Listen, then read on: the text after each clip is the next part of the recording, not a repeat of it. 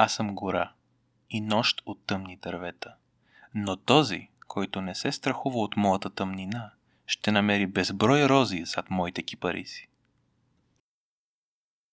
Както виждате, този епизод за биографията на Ниче се оказа доста по-дълъг, но пък и затова мислим с Алекс, че е много интересен. Та, ако искате да пропуснете частта с биографията и да скочите направо на нашата дискусия, където обсъждаме идеите на този велик философ, може да отидете на минута 21.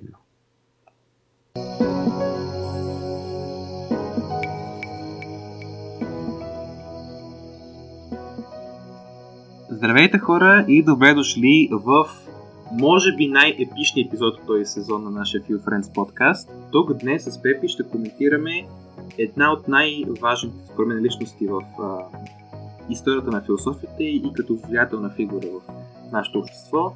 Става дума за големия, уникалния, единствения философ Фридрих Ницше. Пепи, здравей! Здрасти! Да, това е просто много важен епизод. Кажем за важен човек, за който с тебе сме си говорили безбройно много пъти. Така че ще е доста интересно какво ще се случи. Абсолютно. Сега предполагам, че по-добре знаят кой е Фридрих Ницше, поне така, че е философ, че е немец или нещо такова. Ако не знаете защо. И днес ще научите. Като традиционно започвам първо с биографията, а после неговата дискусия ще бъде О Боже Господи. Но така, едно по едно. Кой се пак е Фридрих Ницше?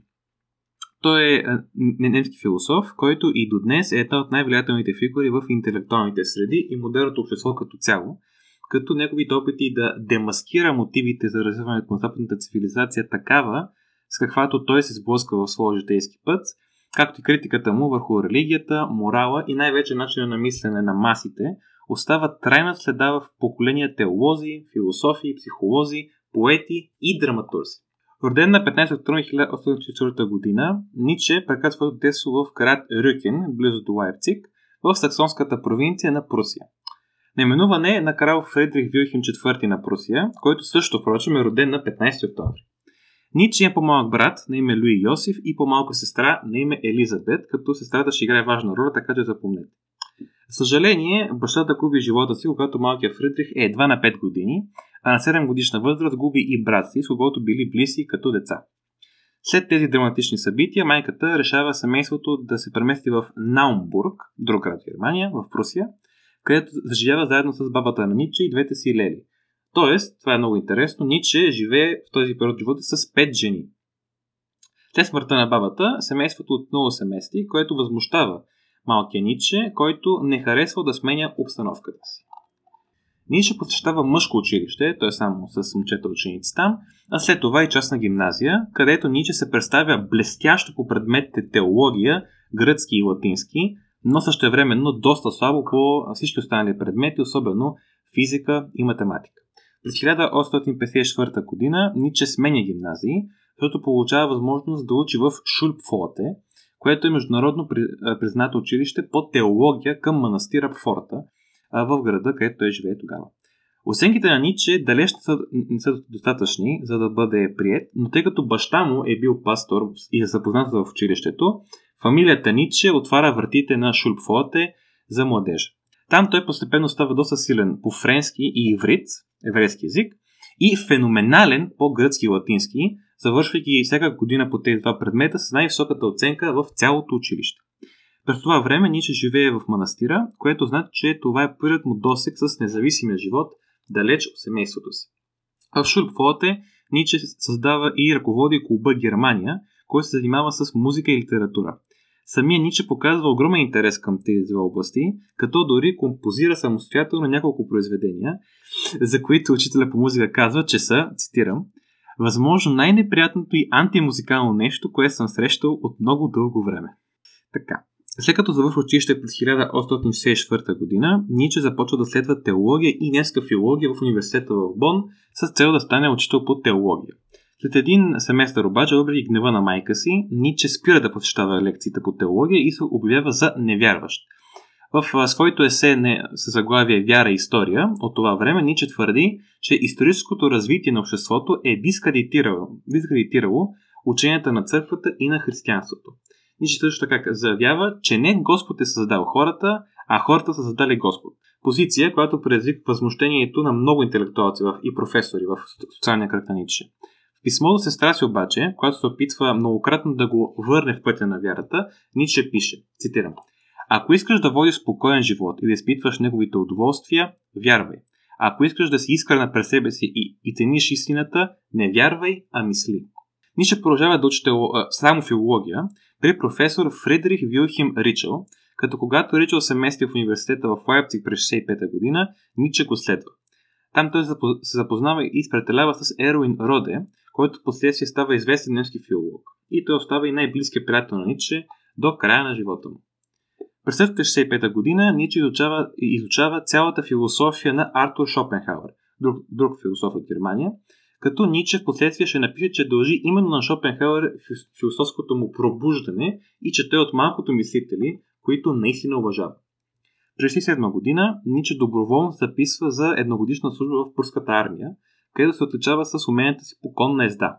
За съжаление обаче, един ден, докато се качва на коня си, Ницше разкъсва два гръдни мускула, поради което не може да ходи в положение на месеци. През тези месеци обаче Ницше се фокусира изцяло върху своите академични занимания и завършва университета през 1968 година.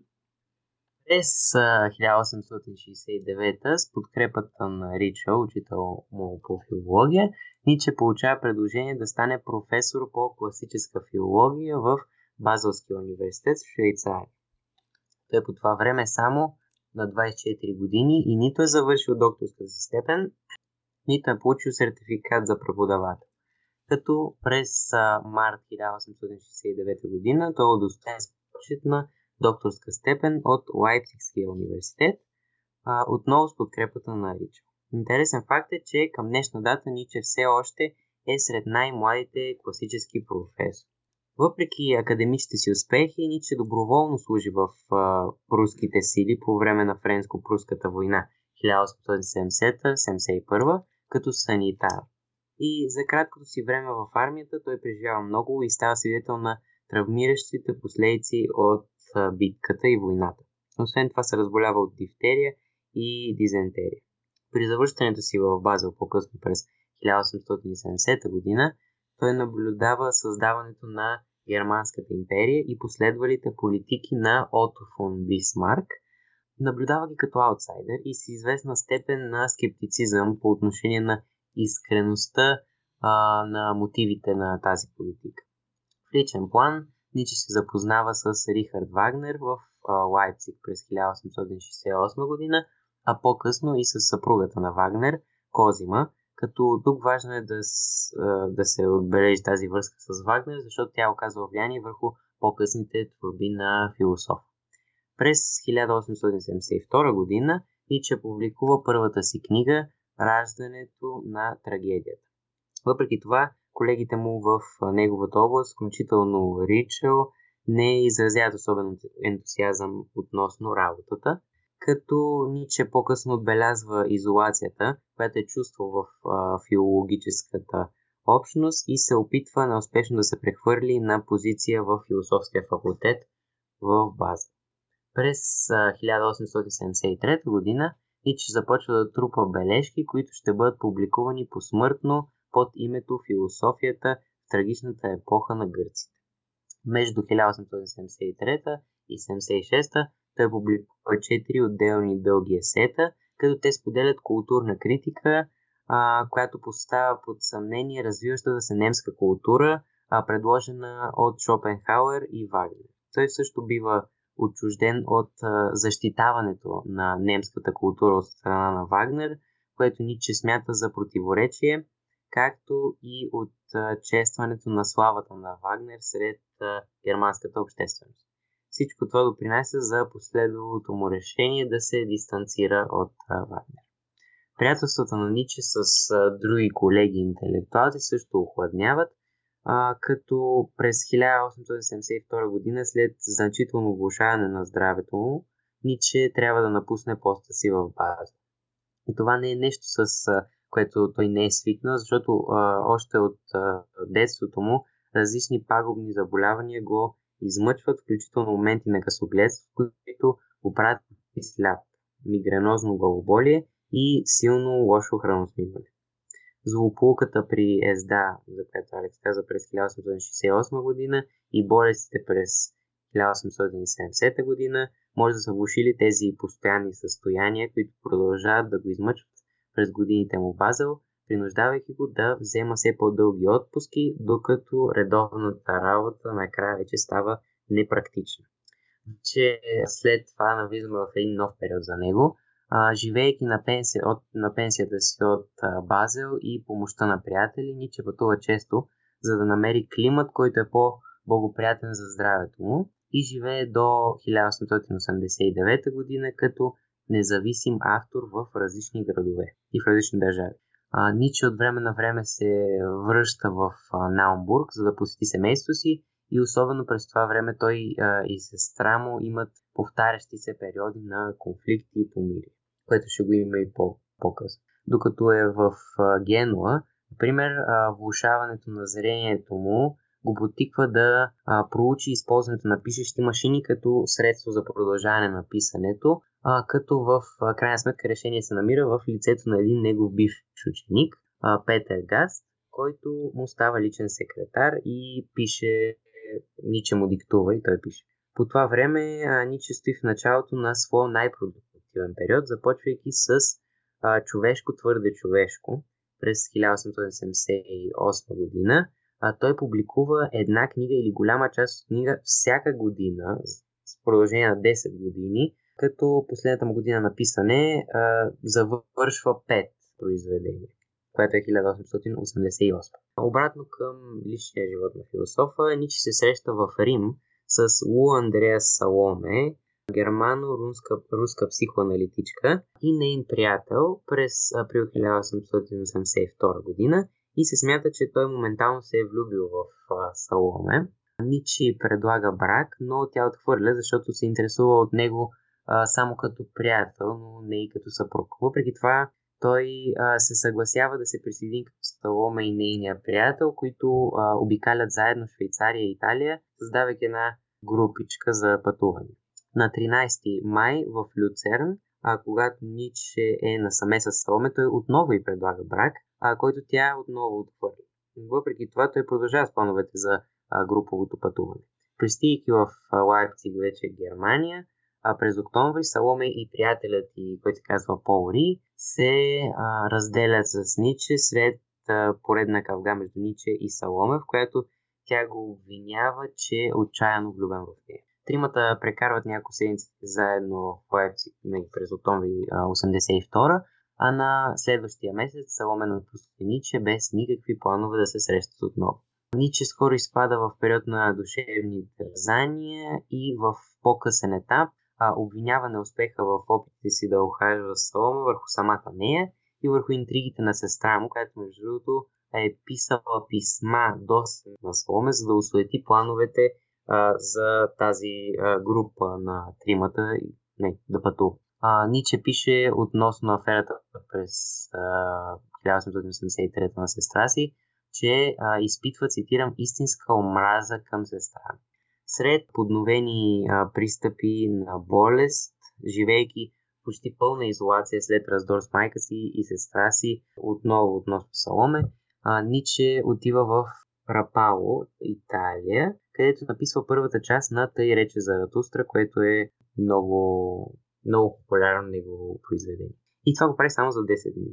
До 1882 година Ниче приема големи дози опиум, но още има проблеми с съня, като през 1883 година, докато пребивава в Ница, той сам започва да си предписва лекарства, като например успелния хлоралхидрат, като се подписва на предписанията ни с доктор Ниче. Приблизително по същото време той се отдалечава вече от влиянието на Шопенхауер. Някой спомните, както Алекс каза, той е бил много важен в началото за Ниче, но тук вече почва да се отдалечава от неговото влияние. И след като прекъсва социалните си връзки с Вагнер, Ниче има малко останали приятели. Сега с новия стил на Заратустра, работата му става още по-отчуждаваща и пазарът я възприема само в степента, изисквана от учтивостта.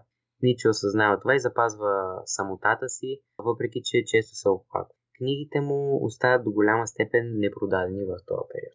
И през 1886 година Ниче прекратява работа с издателя си Ernst Schmeitzner, отвратен от неговите антисемитистки мнения. Ниче вижда собствените си писания като напълно заровени в това антисемитистко болнище на Шмайцнер, свързвайки издателя с движение, което трябва да бъде, цитирам, напълно отхвърлено със студено презрение от всеки разумен ум.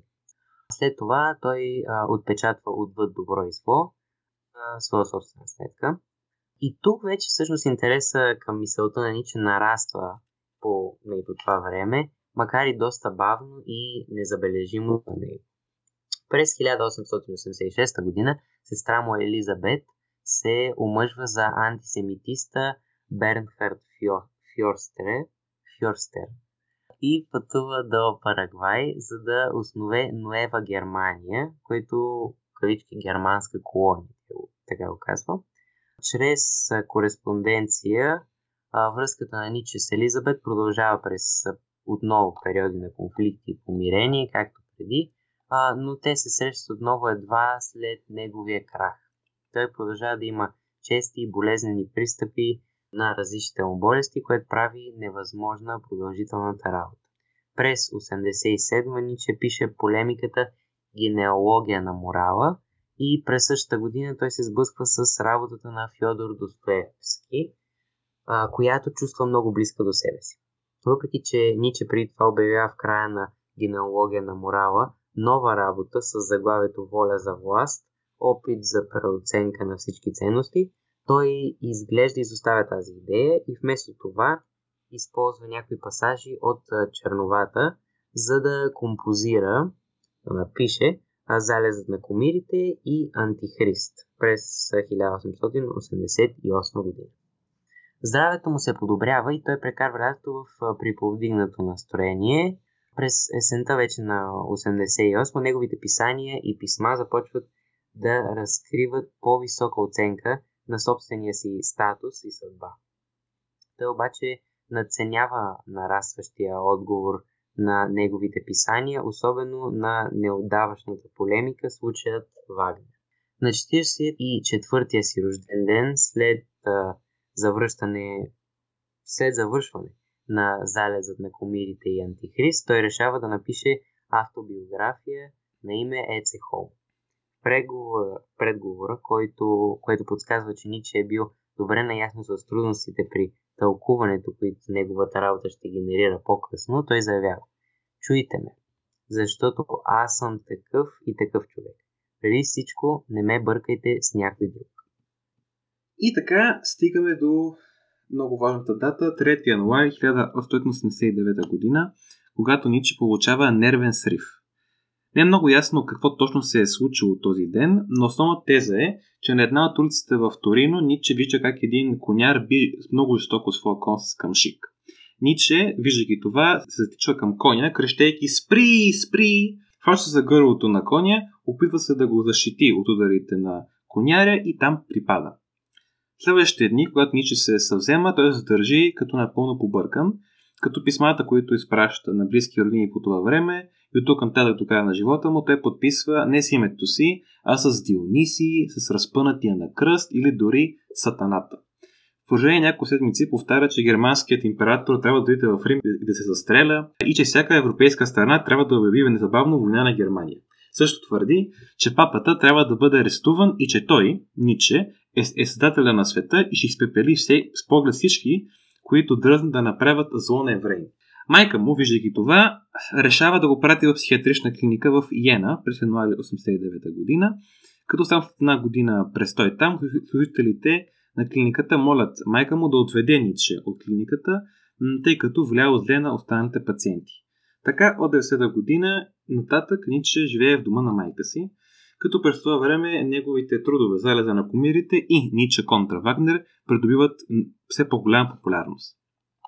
През 1993 година сестрата на Ниче се връща от Парагвай след самоубийството на мъжа си, изучава трудовете на брат си и постепенно поема контрол над публикациите, Като след смъртта на майката Нише през 1997 година, сестра му се грижи за философа и започва да допуска гости, като основно това са почитатели на трудовете на Ницше, но разбира се, философът не е в състояние да води смислен разговор. Един от тези почитатели, Рудолф Штайнер, е философ и първият следовател на Ничевата философия, който привлича вниманието на сестрата Елизабет. Тя решава да наеме Штайнер за нейен учител по философия, за да може да разбере философията на братя по-добре. Няколко месеца по-късно обаче Штайнер се отказва да преподава на Елизабет, казвайки, че тя е напълно неспособна да занимава с философия. През 1998-1999 година Ницше претърпява 2 инсулта, които частично го парализират и поради които не може да ходи и говори, като през 1900 година боледува тежко от пневмония, получава 3 инсулт и умира на 25 август. След смъртта на философа, Елизабет събира записките на бра си по труда "Воля за власт" и го публикува през 1901 година. Тъй като обаче Елизабет подрежда записките по своя преценка и си позволява редакции в текстовете, консенсусът на академиците е, че този труд не репрезентира идеята на Ницше и до днес като цяло не се анализира толкова дълбоко, колкото другите трудове на философ. Елизабет по-късно ще използва "Воля за власт" и други произведения на Ницше, за да манипулира общественото мнение и да промотира нацистката идеология, откъдето произлиза на практика несъществуващата връзка между нацизма и Ницшевата идеология. Слава Богу, след края на Втората световна война името на Ницше се изчиства и се доказва, че неговата философия фундаментално противоречи на нацистката идеология и така до днес можем спокойно да се наслаждаваме на идеите на този велик философ.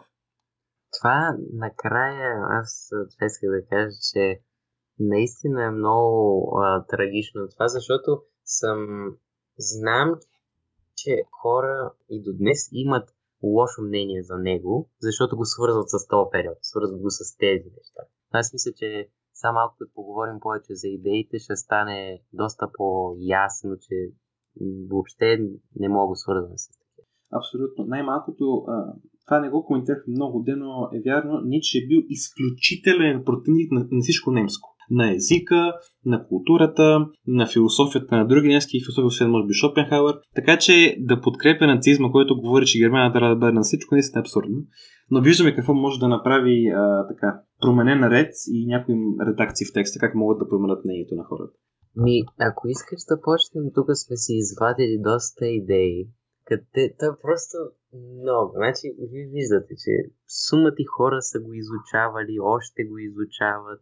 Сложно е нещата за разбиране. Ние се опитахме да синтезираме каквото можахме и малко да ви запознаем поне с това, какви са били неговите идеи. Като може, ако искаш да започнем с идеята за, както той казва, изкуството като най-малко безсмисленото действие. Да, преди да минем към тази идея, която мисля, че е по-близка до нас, поради факта, че и Пенчо Славейков, българския писател, е използвал в някакво произведение.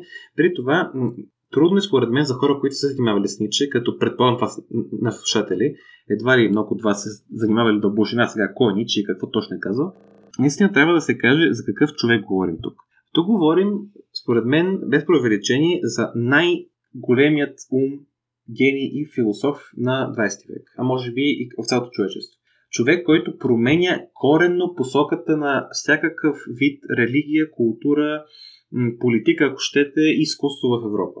Човек, който в начина с написане, както че видим също писали, които сме извадили от Ницше, успява да комбинира хем своята много сложна мисъл, хем своя усет за емоционалност, който, въпреки че философ, има много ясно изразен. Човек, който е наистина гениален по гръцки и латински и това се вижда в това, че той пише на немски, разбира се, обаче реди нова след нова дума, неологизми, думи, които няма в немски език и черпи така вдъхновение за това именно от гръцки и латински, което прави превода му, впрочем, много труден. Човек, който променя всички ценности на европейските народи и който на практика казва, което имало до сега е глупаво, сега ще слушате мене. И всичко модерно, което произлиза от 20 век и 21 век, което ние наричаме модерно или постмодерност, за мен поне има връзка с Ницше. Ако сте фен бил на Металика, песните на Металика, тъй като цял урока, да, имат връзка с Ницше идейно. Тоест, много дълбока пропила в нашото ежедневие, в нашето общество идеите на Ницше. Така, няма се да съм изморил. Относно това с изкуството, като най-малко безмисленото действие, Ницше ще каже в един цитат, че изкуството е потвърждението, блаженството и обожествяването на съществуване. Което сега може да интерпретира по много начини. Мисля, че е добре ние с теб да почнем от това, че въпреки, че не е бил артист, Ницше може да забравим, че е имал интерес към музиката, бил е приятел, макар и за кратко, с Рихард Вагнер, и от най-големите френски композитори, рисувал свободното си време също така и е имал много добър вкус за чужди произведения. Той може да не е бил най-добрия композитор или художник, но е знал кога нещо се струва да му се обърне допълнително внимание. И на практика той казва тук, че изкуството е добрия начин човек да прекара времето си, тъй като е това, което е много го доближава до някакъв смисъл. Той пак казва, че е безсмислено, но най-малко безсмисленото. Да, то не случайно го обсъждахме в цял сезон на дълго и на широко, защото просто е много, много интересен аспект от живота и ако се замислим, то е навсякъде. И това, което ние решим да правим, примерно в свободното си време, нещо с което ще се разсеяме от нещата, не само ни е приятно, но както се оказва, че и най-малко безсмислено съдействие според този велик философ. Така че, да, съществуването винаги на мен ми е било много интересно, като цяло. То това е, нали, какво друго да ни е интересно. Не.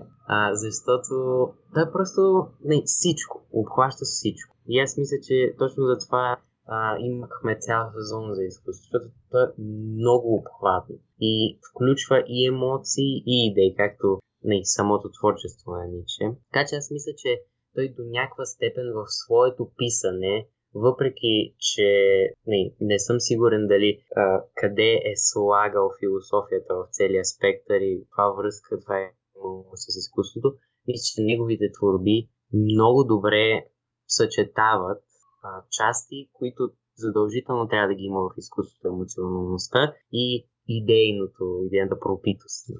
Освен това, изкуството може би е единственото действие на човека, където имаме наистина създаване на нещо оригинално и ново, което не го имало от този момент. Това е причината, според мен, Ницше толкова да не харесва културата на немците.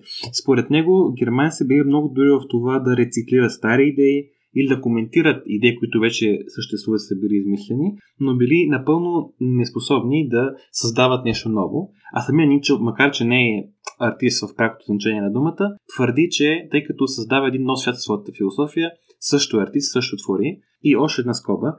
Много интересно как някой може да каже сега, като ни слуша, че на теория, философски, и създаването на ново дете също е създаване нещо ново, така че изкуство. И Ницше е съгласен. Ницше казва, че ставането на родител също е изкуство. Това е интересно. И затова се бях замисля. Ма да, ако се замислиме така, защото колкото и детето да си е след това да стане самостоятелен човек, в началото ти някак си го възпитаваш, даваш му различни възможности. Така че ти до голяма степен определяш една част. Така че, да. Аз просто ясно е. Значи, изкуството просто толкова много може да се говори за него и ние сме говорили. Така че аз мисля да преминавам, ако искаш, на следващото. Да. Една малка скоба още една. Хора, този епизод ще бъде тежък. Подгответе се да депресирате. Да, добре подготвяш за следващата тема. Да, следващата ни тема е болката и мъката като свобода. Така че тези на пръв поглед не свързани неща, Ницше ги свързва. Като един цитат от него е: силната, непоносима болка е истинската свобода на човека. Сега, това е много интересна идея и е много основна според мен. Защото има някои идеи, които са просто как да живееш живота си. Как си заслужава. И мисля, че това, което има предвид той, е, че човек, за да бъде свободен, той трябва да се подобрява, трябва да се променя, трябва да поставя под въпрос идеи, морали, всичко, което е около него, да се движи напред, така да кажа. Обикновено това го свързваме с нещо много трудно. когато нещо е прекалено трудно, той носи болка, мъка. И мисля, че точно с това го свързваме. И това, защото човек, когато е в комфортна зона, когато си е вкъщи, гледа си някакъв филм или си чете някаква хубава книга, му е приятно. И това всички сме го изпитвали това чувство. Но, когато започнеш да се занимаваш примерно с нещо много ново, излезеш навънка и примерно трябва да свършиш нещо, което никога до сега не си върши, тогава се чувстваме несигурни. Не знаем това как ще се случат точно нещата и точно в такива моменти идва болката, като тя ще дойде и с провала. Ако отидем направим нещо за първи път, има голяма вероятност да се провалим. Така че това, мисля, че може да го добавим към смисъла на този цитат. Така че това мисля, че е основно нещо за всеки. Абсолютно. Ако човек трябва да запомни две неща за Ниче, мисля, че това трябва да бъде едно. Другото ще опомня след малко за ценностите. И това наистина е фундаментална идея на Ниче и може би трябва да поговорим защо той свърва със свободата. Може да кажа, са нужни в живота на човек, но защо са свобода? Ами, какво е свобода е мисля много труден въпрос, но може да се питаме, какво не е свобода? И мисля, че не е свобода от страх от смъртта аз да не отида на бънчи джампинг. От страх от това да не ми се каже, че съм грозен, да не поканям нищо, което харесвам на среща. Не е свобода от страх да не ме бият, да не се запиша на турнир по шах. На практика ние правим комфортна зона, оставаме в нея и се самопоробваме от страх от провал. Само, че като кажем провал на практика, този провал се изразява според мен в два начина основно. Физическа болка, примерно в бънчубик, ме страх за за някоя телесна повреда. И психическата мъка. Мъката да ми кажа, съм грозен, или мъката да загуба на партия шах. Следователно, ако ние успеем да възприемем болката и мъката, която идва с провала, а и не само с провала, като част от нашия живот и като нещо, което ни дава свободата наистина да правим това, което наистина искаме и да можем и да мислим. Тъй като колко пъти ви се случвало, ми се случва примерно, някоя идея, която знам, че е важна и ще ми бъде необходима за едно мое решение в живота, да я обмислям накратко, набързо, за таен дъх или въобще да няма мисля, от страх, че тази идея се пак е гадна и че няма много опции и че ще боли каквото решение да взема. Хубаво, пример за това, когато искаме да се радваме с някого. Ние знаем, че нещо не е окей във връзката, но от страх от болката и мъката, която ще дойде с раздялата, оставаме в тази връзка, някак си чакаме един какво ще стане, въпреки че сме наясни, че това трябва да спре. Това казва Ниче. Болката и мъката трябва да бъдат част от нашия живот, за да можем наистина да действаме свободно. Аз още едно нещо, което бих добавил към това е, че ако човек наистина го погледне малко отстрани, то болка и мъка ще има и без. И във връзката, точно това пример е много хубаво, което трябва да изказвам. Ако връзката не е нещо, което ние вече искаме, примерно сме израснали тази връзка, или сме разбрали, че човека едика си и едика. Ние болка и мъка ще имаме в тази връзка. Не може да се избегне само като избегнем фронталния конфликт, на който е да се прекрати тази връзка. Така че човек избира болката и мъката си. Не е като все едно ние да сме добре, аз няма да избера това, защото болката ми е много ясно мога да я видя. Много ми е ясна тази болка, така че бягам. Аз точно това мисля, че когато знаем, че нещо ще е трудно, ние се опитваме да го оставим на страна, опитваме се да не мислим за него, но то расте по този начин и въпреки, че не ни е пред очите това, което ще изпитаме, то ще се върне. Аз нямам достатъчно житейски опит това да давам примери сега много върни всякакви неща, но това нещо, което ако всеки се замисли, мисля, че е много логично и мисля, че това е също важно да се знае, защото човек не може да си мисли, добре, аз ако взема всяка ситуация, видя къде няма да имам болка и мъка, ще живея живота си без тях. Няма да ги имам. Това мисля, че е невъзможно. То човек може да си мисли, че е възможно, тъй като каже, аз съм имал ситуация или мога да се представя ситуация, в която ще изпитвам само хубави емоции. Добре, това може да го представи човек, но Ниче ще каже, че всъщност това не е вярно. Просто човек си прави илюзиите или си създава илюзията, че е щастлив постоянно или че не изпитва болка и мъка. Пример за това е ескейпизма. Колко пъти, когато ни е тъпо, тъжно, нали, помните, по-прочим, и дали малка не е болезно или ни тезае някоя мъка, ни се иска да пуснем някой аниме или някой сериал или нещо по телевизията. Това е и много битов, някакво казват банален или циничен пример, за това как философията Ниче обграда целия живот. Това, което казва, е много вярно, че болка ще има винаги, илюзия да кажем, че няма да има, илюзия да бягаме от нея. Щом ще има винаги болка и мъка, нека изберем такава болка и мъка, че да живеем свободно. Това е много важно. Както казах вече за не знам кой път, просто е да. Ниче казва: може би аз знам най-добре защо само човекът от всички същества в природата се смее. Само човекът изпитва такава мъка, че да му се налага да се смее. Без коментар. Нека минаме нататък. Да, това беше. Това имахме преди, това е тежко. Да, минаваме към третата идея на Ниче, която е така наречената воля за сила. И произведението, което той не успя да довърши, което публикува манипулативно сестра му. Сега, волята за сила и цитата, която той има към тази идея, аз съм човек, аз съм динамит, казва Ниче, наистина не е развита и според мен не може да коментираме твърде много това, тъй като самия Ниче не си позволил да развие идеята. Предполагам, сокът има предвид, че няма какво да се лъжим, колкото и човек да се пробва да бъде учтив, да бъде конформист, да бъде толерантен и така нататък, едва ли не в природата на човека, или поне в социалната природа на човека, е да иска сила. Някои хора казват, че е воля за власт, така че сила, власт, тук може да поиграе малко с думите. И Ниче тук, това, което ни казва според мен, е, че трябва да възприемем тази наша социална природа, да искаме сила в обществото и да се възползваме от нея, да вземем тази сила. И предполагам, че би искал да кажа след това да я овладеем. И мисля така, защото по-късно ще има в идеята за свърх човека, че Ниче въобще не говори, че човекът трябва да се опита да доминира обществото и да доминира хората, а по-скоро гледа на индивида като отцепена единица, която се занимава със своя вътрешен свят. Затова не вярвам, че Ниче би казал да доминираме и да експлоатираме властта, която бихме придобили, но просто не трябва да не се правим илюзии и да възприемем факта, че като егоисти, като хора, като същества, които искат власт, трябва да се вземе.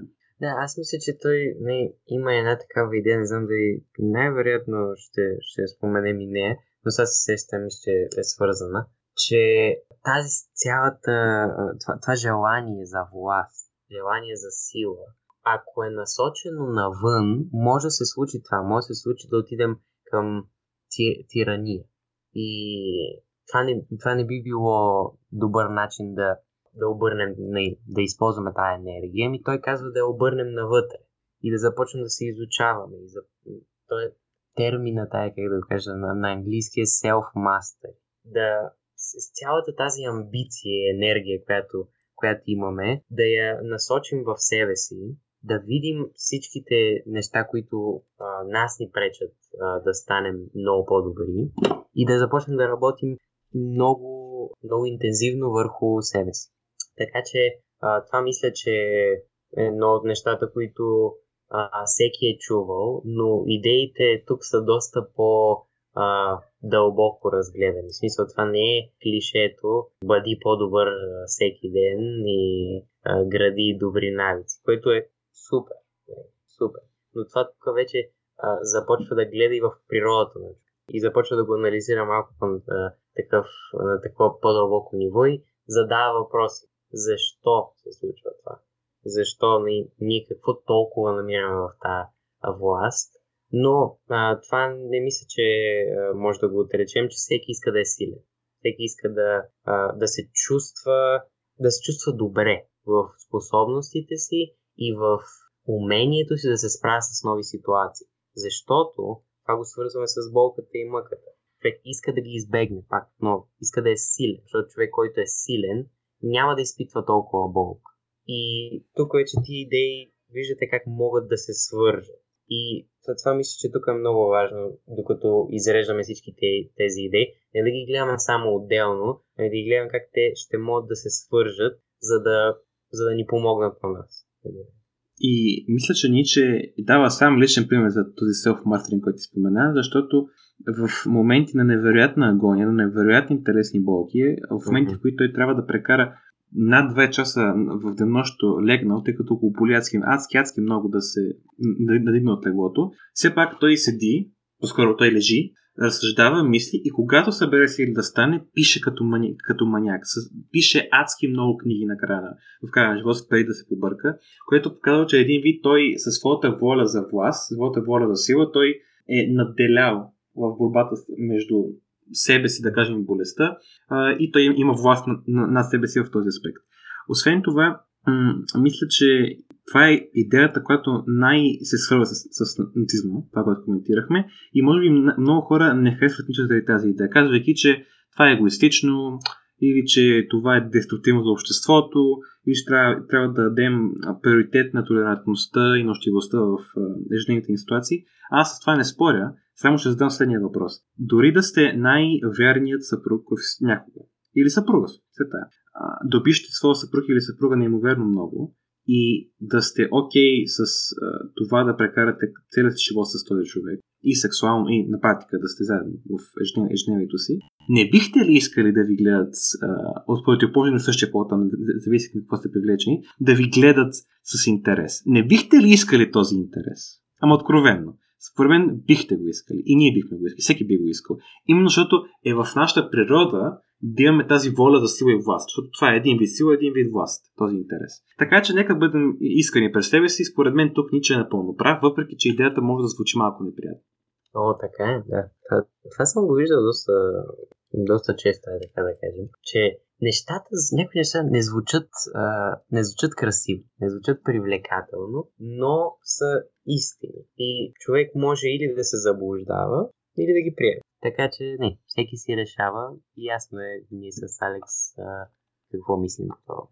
Преминаваме сега към следващата идея, която е много, мисля, че е много популярна и е свързана с много негативни мисли, чувства и така нататък. Тя е темата за нихилизмът и ценностите, които се ни спасят от нея. Първият цитат е: който знае защо живее, може да понесе всякакъв начин на живот.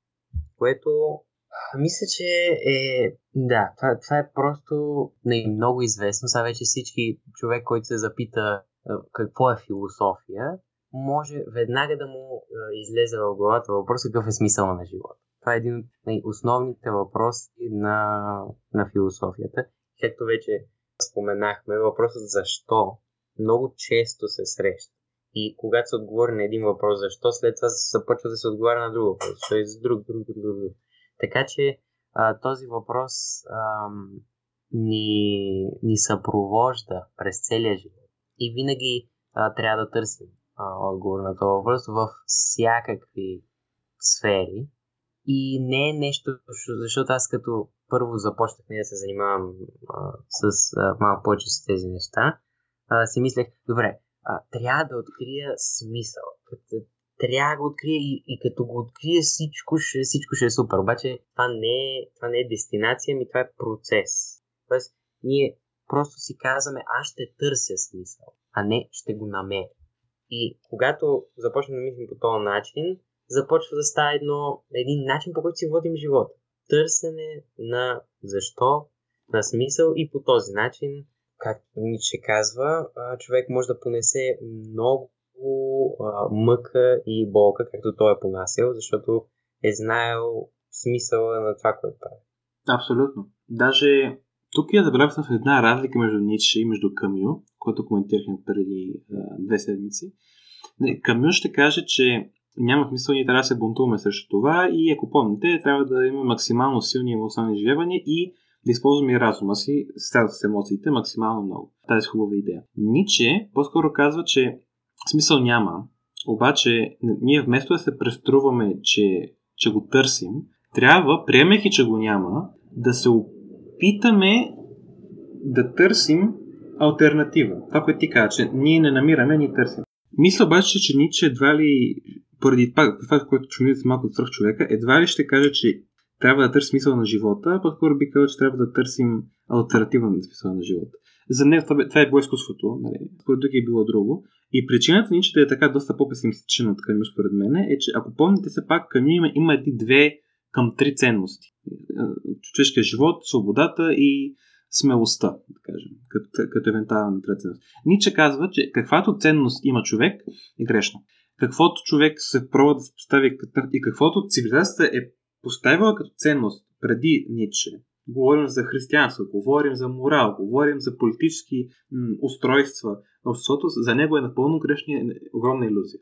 Според него няма ценности, тъй като няма смисъл в живота, няма някакъв код за поведение, който да ни предвижи към смисъла, дали ще е божествен, дали ще е някакъв друг.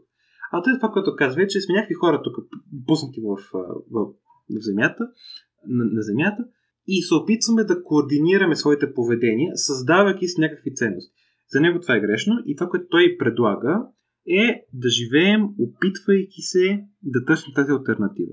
Което е много тъжно всъщност, защото това означава, че ние не можем да си поставим някаква обективна цел и да кажем, окей, ценностите, трябва да бъда морален, трябва да имам семейство или трябва да бъда праведен християнин. Не. Ниче просто казва ми не. Търси някаква альтернатива. За него това е изкуството, за други може да бъде самото философия, може да е нещо друго. Но да, тук Ниче може би е възможно най-песимистичен човек на света.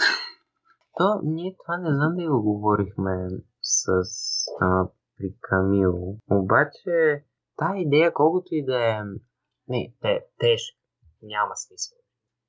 Толкова и освобождаващ. Защото, когато човек осъзнае, аз не съм чак толкова важен, тогава малко повече чувства се по-свободно.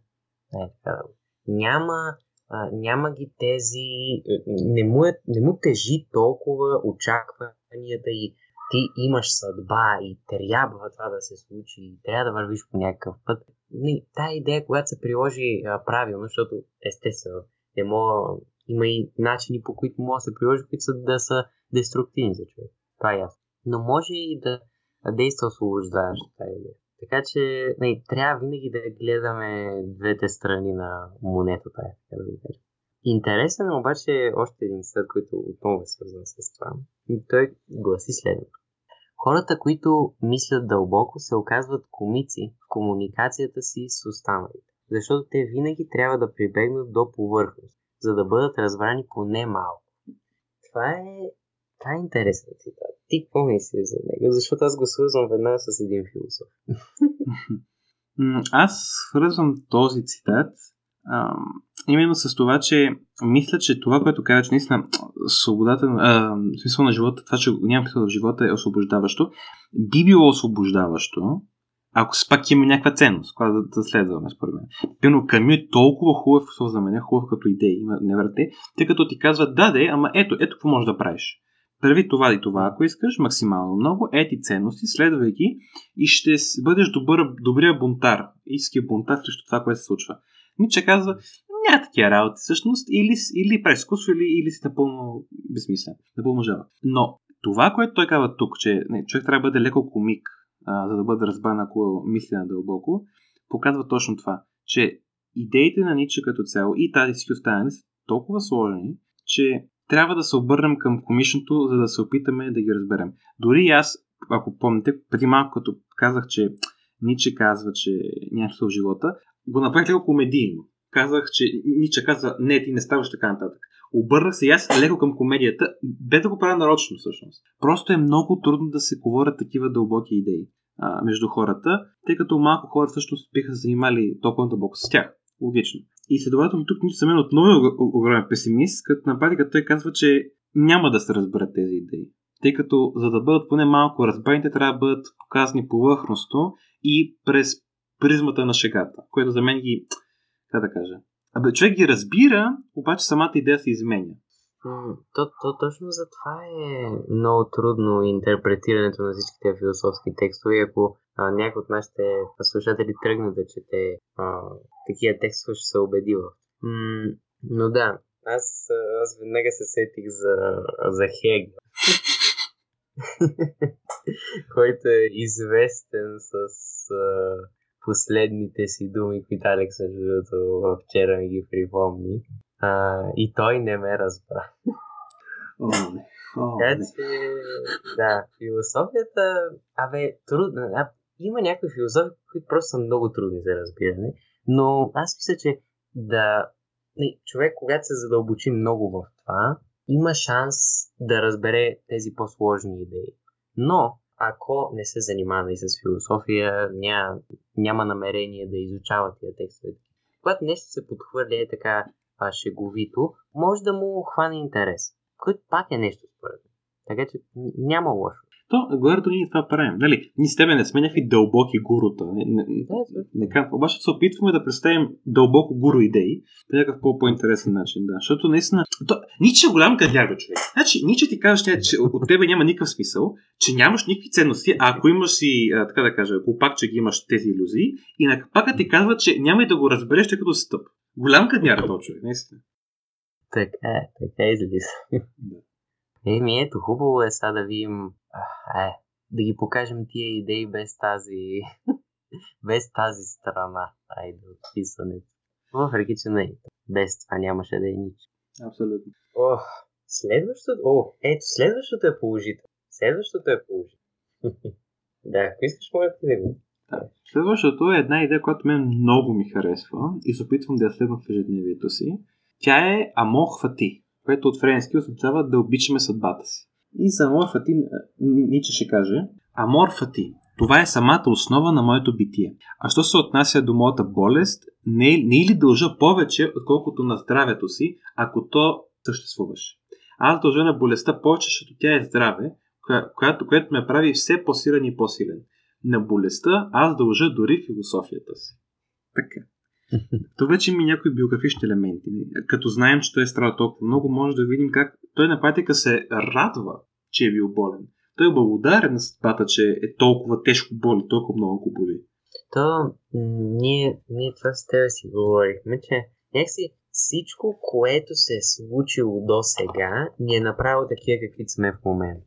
И понеже той се е радвал, че пише, че струира мислите си в тези трудове. Той е бил благодарен, че е имал целия опит, включително и болест. Няма значение дали е добро или лошо, защото лошото не е по-малко ценно или по-ценно от доброто, което ни се случва. И двете наравно ни правят такива, каквито сме. Затова той иска да ни каже, че няма защо да се оплакваме от нещо, което ни е довело до мястото, до което сме сега. Защото и хубави неща са ни довели до мястото. Тази тема Ниче е може би най-лесно разбираемата, но най-трудна за следване в живота, според мене.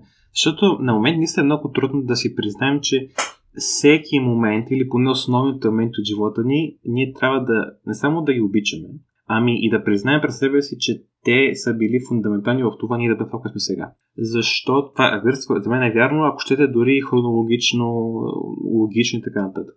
Но е трудно, защото човек тогава трябва да си признае, че активно трябва да търси болка. Ако се върнем към идеята за това, че болката е свобода. Човек активно трябва да търси болка, контрактивно всъщност, защото за да бъде човека, който обича, за да бъде човек, да кажем така, който обича съдбата си, той трябва първо да я експириенсне. Трябва да мине през това какво е съдба. Mm-hmm. И според Ниче, и според мен също, някакси, ако ние активно се прикриваме в зоната си на комфорт от живота, който може да живеем, това не е съдбата ни.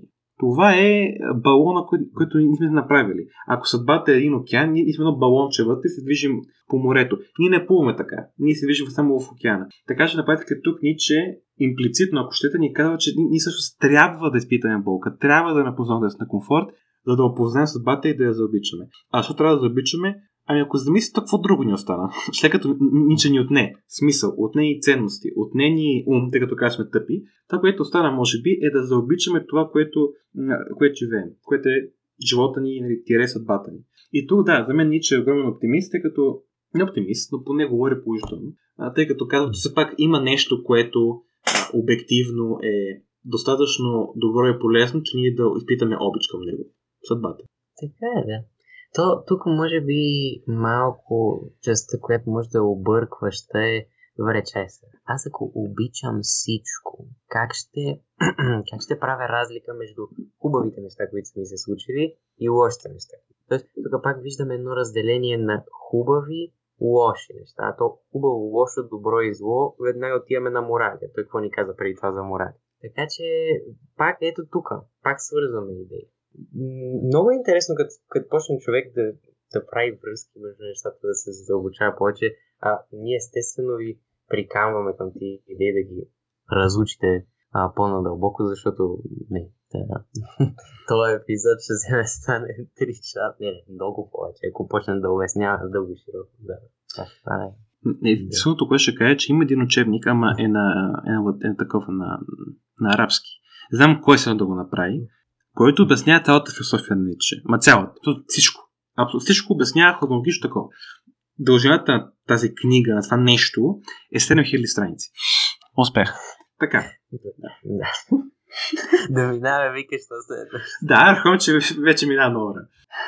А, боже. Аполонско и Дионисийско. Да, знаеш, това е идеята, която няма име. Ние сме кръстили Аполонското и Дионисийското или Аполон и Дионисий, тъй като така ги кръщава Ницше, но тази идея, която мисля, че ние с теб ще така асоциираме с нея, тъй като рацио и емоция тук ще имат някаква роля.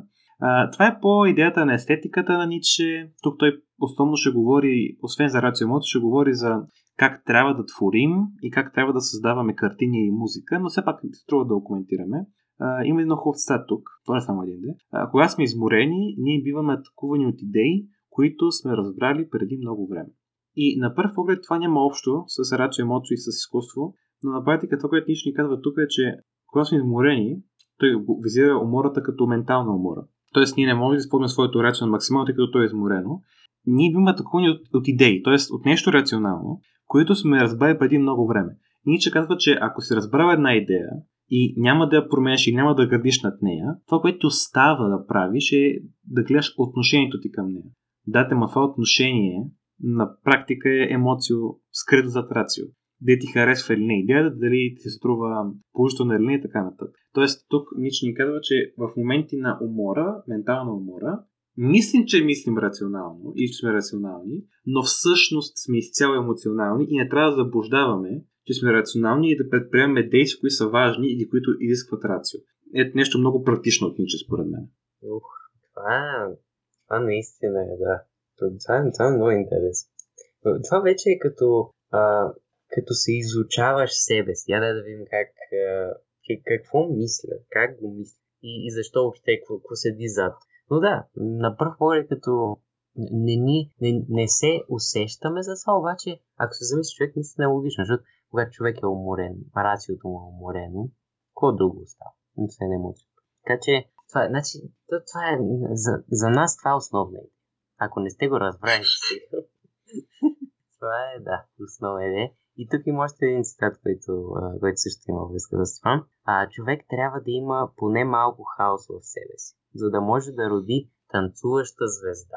И тук вече виждаме, как Ницше вкарва, понеже хаос традиционно се асоциира с емоция. Защото емоцията е непредсказуема, не знаем на къде ще ни пласне. Това сме го говорили. Рационалното, то е интуитивно. Така че виждаме как и Ницше в своя начин на писане използва метафори. Танцуваща звезда да живе олицетворение. Така че и той прибавя към рационалните си идеи емоционална нотка, което го прави много по-експресивно и много по-влиятелно за читател. Така че ето тук практически с един цитат, който казва едно нещо, той буквално чрез писането по начина, по който пише този цитат, казва написаното в них. Така че това мисля, че просто показва колко гениален той.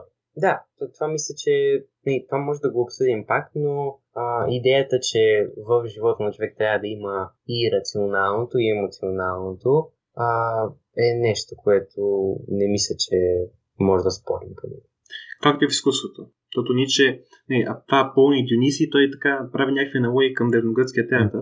Казва, че и като изкуство човек трябва да бъде крайно рационален, но и крайно емоционален, когато твори. То това е паралела с Камил, който също впрочем, само да вметна, виждате как и Камю се влияе от него, но думата хаос, Пепи, ни напомня на нещо, на един друг интелектуалец, по-съвременен. Така, да. Нашия любимец. Да. Ако някой не знае кой е това, Джордан Питерсън, проверявайте, сега няма да спрем на него, има много работа точно. Така. Какво? Така. Значи, те идеи, които остават, подгответе се. Тя са крем де ла крем, най-доброто идея. Става въпрос за моята любима идея на Ницше, може би, ще коментираме в малко що. И за мен втората най-важна, която човек трябва да помня, с това, че Богът е мъката за свобода, е именно, че страданието и щастието са взаимно свързани. И в това, което сега ще прочета, този цитат, Ницше показва защо е такъв майстор в това да вземе една адски сложна идея и просто в едно изречение така да изстреля и ти просто така, сено са някой дъра по челото, виж, с тези цитати на Ницше. Това са звездата, но това тук са просто цитати, които са убийци, невероятни са. Та, Ницше казва, колко малко знаете за щастието, малки и плашливи хора, защото щастие и нещастие са сестри, зли близначки, които или растат заедно, или, както във вашия случай, остават малки заедно. Така. Дейсикли тук гения ни казва, според мен поне като тълкувам, но то миш няма много място за други тълкования, че за да може човек да изпита някакво щастие, трябва да изпитва кореспондиращо по количество и по интензитет нещастие преди това. Или страдание, да вземе страдание. Защото, ако замислите, какво точно е щастието, това сме коментирали много пъти, но как може да разграничи това с нещо друго е много труден въпрос. Защото има разнообразни положителни емоции, като удоволствие или като така моментния пристъп на еуфория, но самото щастие за мен се мери по това, че той има една по-голяма дълбочина. Някак си стопля сърцето, метафорично казано, много повече и от всички страни, колкото едно удовлетворение, когато се купи нова блуза, примерно, или еуфорията, която отборни по футбол вкара. Това не е щастие точно. И за мен обаче, за да може ние да оценим тази дълбочина, която разграничава щастие от удоволствие, ние трябва да сме изпитали тази дълбочина. И за мен е много по-лесно да изпитаме дълбочината като аспект при негативните емоции първо. Тъй като болката и страданието под всякаква форма за мен много по-лесно се разграничат по своята дълбочина. Светно ние, за да опознаем какво е щастие, трябва първо да сме минали през огромно страдание, за да може първо да знаем какво е дълбочина на щастието и второ да може да го оценим. Тъй като за мен, ако човек е константно щастлив, на теория, това е възможно, на теория го допусне, той няма може да оцени какво е щастие и той може да каже, че не е щастлив. А човек, който е минал през огромно страдание, ако му се случи нещо, което предизвиква огромно щастие, той ще може да го познай да го оцени. Ако човек не оцени щастие, за мен това не е щастие. Така че да. Тук мисля, че Ницше отива в най-дълбоката психология, която може да има. О, да. Добре. Нещо точно свързано с това малко за удоволствие. Забелязал съм един феномен при мен. Да се покаже колко недълбоко всъщност е то. Недълбоко. Идеята е, че удоволствието, ако почнете да се наблюдавате, ако наистина се наблюдавате, голяма част от удоволствието идва в момента, точно преди да се случи някакво действие, което вие знаете, че ви е много приятно. Когато преди да отворите подарък. Значи, това е най-типична картина, си представете са на дете, на Коледа, под елхата и отваря подарък. Значи, момента в който е това, преди отварянето на подарък е такова удоволствие, че то просто трудно се описва без да си го преживява. Съм сигурен, че всички сте го преживяли. Така че удоволствието е преди и по време на действието. Обаче щастието е след това. Щастието е някакси правиш, знаеш, че си го направил. Доволен си от това, че си го направил. Знаеш, че нещо има, бе. Има нещо и то няма нужда ти да го правиш, за да те радва. Разбирате? Така че това тук мисля, че е важно за този. Хора, може ли групово да оценим колко е готин Пепи? Защото, не знам, може би без да искаш, ти самарайзна цялата философия на Аристотел. Аристотел, той казва, че трябва да търсим златната среда и така нататък. И за него щастието е най-силната емоция, която трябва да търсим. И той казва, че щастието е чувството на удовлетвореност от едно действие, както преди, така и по време, така и след действието. А ако някой от тези тарифа зарисува това нещастие, както ти каза. Колко си готин. Да, и Ницше за мен тук се вмъква в това, че за да може човек да изпита щастие след действието, след отварянето на подаръка, той трябва за мен да може да сравни какво е да си няма подарък. Тъй като подарък вече го има. Той е част от миналото. Самото му отваря част от миналото. Така че човек на практика сравнява две минали събития, може да се каже. Когато е имал подарък, което е близкото минало, и когато е нямал, което е далечното минало. И ако допуснем в този казус, че нямането на подарък е вид страдание, имането на подарък е вид щастие, без едното другото не е точно щастие или е точно страдание. Така че след самото действие, ако ние изпитаме щастие, на практика това доказва, че ние сме изпитали някакво страдание, което ни помага да изпитаме това чувство след действието и така всъщност може да диференцираме между щастие и удоволствие и така нататък. Между това, наистина това, което ти каза, Пепи, дали го чувстваме след това дълго време. Носи го. Мерси. И сега минаваме към следващата тема вече.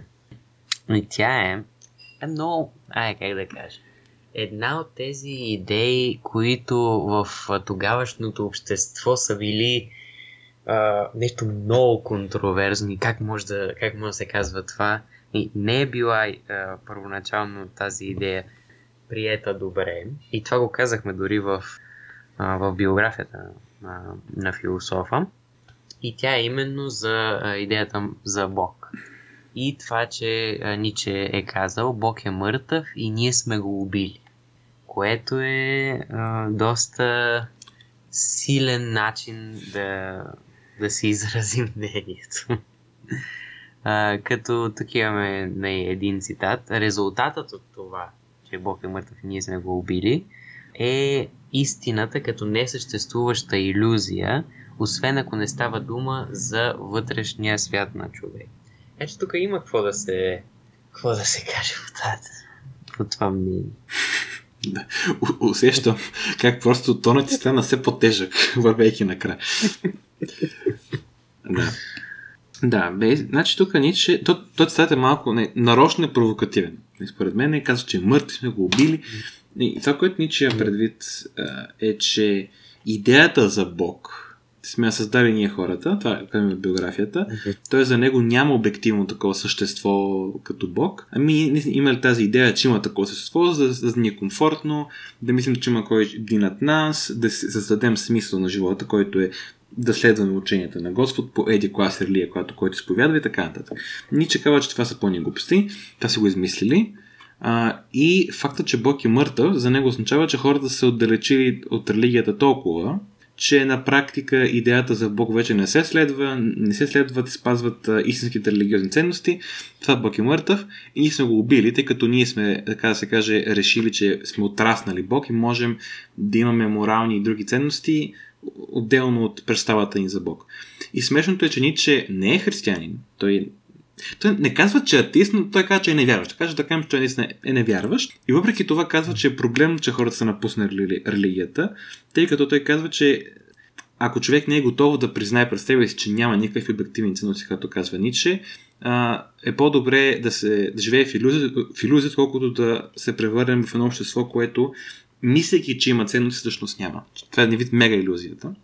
И той казва, че е по-добре все пак да има религия, докато хората не се, така да се каже, научат да е отраснат.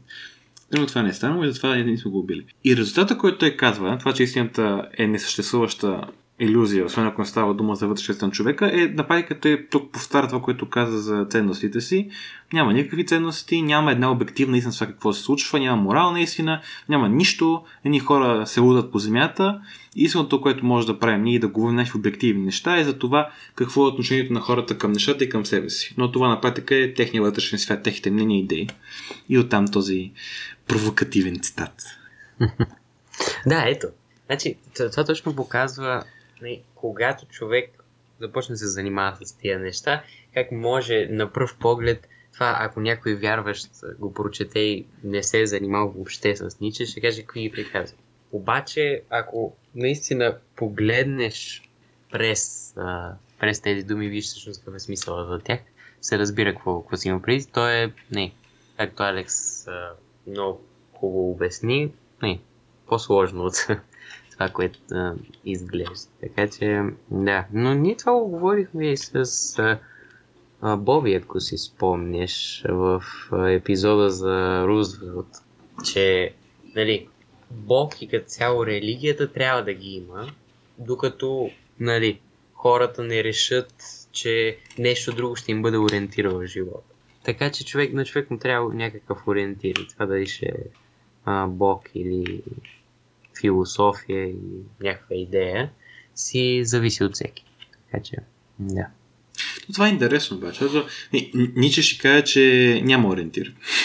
Просто, че все едно религията е заместител на тази огромна липса, докато хората осъзнаят, че няма ориентир, могат да го приемат. Да. То... да, за това тук е интересно. Не знам дали има време да влизам някаква голяма дискусия за това. Ама... това едва ли не е... Нека да кажа. Значи... да кажем, добре, че няма никакъв ориентир. Той казва тогава, че човек трябва да се занимава с изкуство. Да. Аз ориентир го смятам като нещо, което да ни подсказва какво точно да върши. И той като каже, занимайте се с изкуство, това не е ли вид ориентир? В смисъл, като кажем, добре, хубаво, аз какво трябва да правя с живота си? Той като ти каже... изкуство, това не е ли някакъв вид ориентир? Това ориентир на това какво да правиш, но не и защо да го правиш. Мисъл, Ницше не казва, че изкуството е ценност, която ни трябва да следваме и това ще обясни защо трябва да живеем като артисти. Той, поне според мен, сега има различни прочети, той просто казва, че изкуството, като какво да правиш, може да бъде възможно и малко безсмислено, тъй като генерира някаква нова идея или нещо ново, може да не е идея, което не е имало до сега. И според него това е, така да се каже, най-добрата потреба на времето, интелекта и емоцията на човек. Но не е ценност за него. Виж, това е интересно и е важно да се направи тази разлика. Да. Супер, добре. Значи, да. Другият цитат, който е свързан с това, също е интересен. То е, че човекът на знанието трябва да бъде способен не само да обича враговете си, но и да мрази приятели. Което, на пръв поглед, аз като го прочетах се запитах, защото някой ще мрази приятелите си. Обаче то всъщност идеята тук е да не бъдем заслепени от нашата връзка и отношение към някой човек. И това да ни попречи да видим реалността всъщност каква е. Защото истината е, че хората, които са ни приятели, те също имат тъмна страна, така да го кажем. Те също правят неща, които според нас или според някакви морали, които вече нямаме, както разбрахме, не са правилни. Така че това тук е важно. Абсолютно. И защо има общо с Бог? Нали, това е нещо, което може би на първ поглед няма общо. То е, че за да може човек да обича врага си, т.е. да намери позитивното в негативния образ, какъвто е врага, и да мрази приятеля си, което е обратното, трябва да е минал през разчупването на тази илюзия, че има обективно добро, обективно зло, има обективни ценности, така нататък. И за Ницше, за да може ние да кажем, окей, няма ценност, няма добро и зло, всеки човек има добра и лоша страна, така да се каже, за да стигнем до там, ние първо трябва да се отрекли от Бог, да сме убили в кавички Бог. Така че това е общото. И това е много трудно за мен обаче. Забелязвам, то не е значи много трудно да мреш приятеля си, но забелязвам, че е много трудно, тъй като Ницше, ако забелявате, просто ни отнема всичко хубаво от живота. Отнема ни смисъл, оценност, така нататък. Сега ни отнема и кръга от комфортния кръг социални от приятели и близки, като казва, че да, те може да си близки, ама не са перфектни и трябва да си готов да ги критикуваш и да ги осъждаш, възможно необективно и да оставиш на страна чувствата си, тъй като това няма да промени факта, че те имат тези лоши черти. Тоест ни отнема и тази илюзия, хубава илюзия, че приятелите ни са ни, така се каже, много добри хора, или ще бъдат винаги до нас, или ще бъдат морално перфектни и така нататък. Което, ако аз питам вас на улицата, твой приятел перфектен, вие ще кажете не, разбира се. Обаче, как ще действате много пъти, според мен, ще е все едно мислите, че той е перфектен. Е, да. Абе, това, да. Това всъщност стигаме до това, че тежка е... Да, тези идеи са тежки. А да се, да се приложат в живота всичките те идеи, това не знам какво трябва да стане тогава. Това е свършило. Да, това за него ще поговорим малко. Да. Ама първо, преди това трябва да поговорим малко за неговото отношение относно цивилизацията и държавата и така нататък. Където той казва нещо много интересно. Лудостта е нещо рядко срещано по индивиди, но в групи, партита, хора и възрасти то е правилото. Което сега... Това също не го мислех. И понеже има истина в него, защото когато човек е сам, то първо е много трудно да си сам. В смисъл, наистина сам. То не е случайно едно от най-тежките наказания в затворите, да те затворят в единична килия и карцер, където нямаш абсолютно никакъв достъп с други хора, абсолютно сам. А човек не е устроен така да живее. Но е интересно какво се случи, когато попадне в някакъв поток от хора. Партия е интересна. Интересно, че го използвал той, защото точно на такива места виждаш всъщност какво може да се случи, когато много хора се съберат и много хора започнат да се държат по един по-така отпуснат начин, да дадеше в резултат на алкохол или всякакви такива други работи. Тогава наистина можеш да видиш по-животинската страна на човек. Но докато е сам, някакси го няма това... Няма го то социален аспект, който ни е толкова дълбоко вроден. Така че лудост ми е интересно и ти как го възприемаш. Според теб, какво е имал предвид под лудост? Аз си го представям по-скоро отново към този мотив, към се връщам, който на практика Ницше просто разбива илюзии в цялата философия. Тук той казва според мен, че когато си в група с други хора, имаш тенденцията да си създаваш временни илюзии много по-лесно. И приемането на алкохол и на други субстанции постига това на практика. Постига създаване на реалност, кавички, която под влиянието на тези субстанции я прави изключително приятна, лишена от причини човек да бъде тъжен, и затова и на парите така хубава установката. Но не само на парите, като цяло според мен, когато двама хора или повече комуникират, има тази тенденция хората да се координират, да се напаснат, така че разговорът да започне да се движи.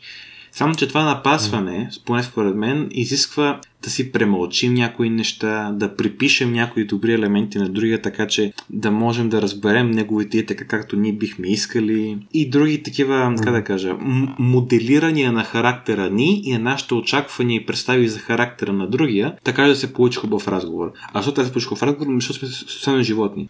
Както ти каза, самотата е нещо много нежелано, е много болезнено. А Ницше знае доста какво е самота. Така че да. А лудостта при индивиди наистина, освен метиското название на лудост, метиската термин.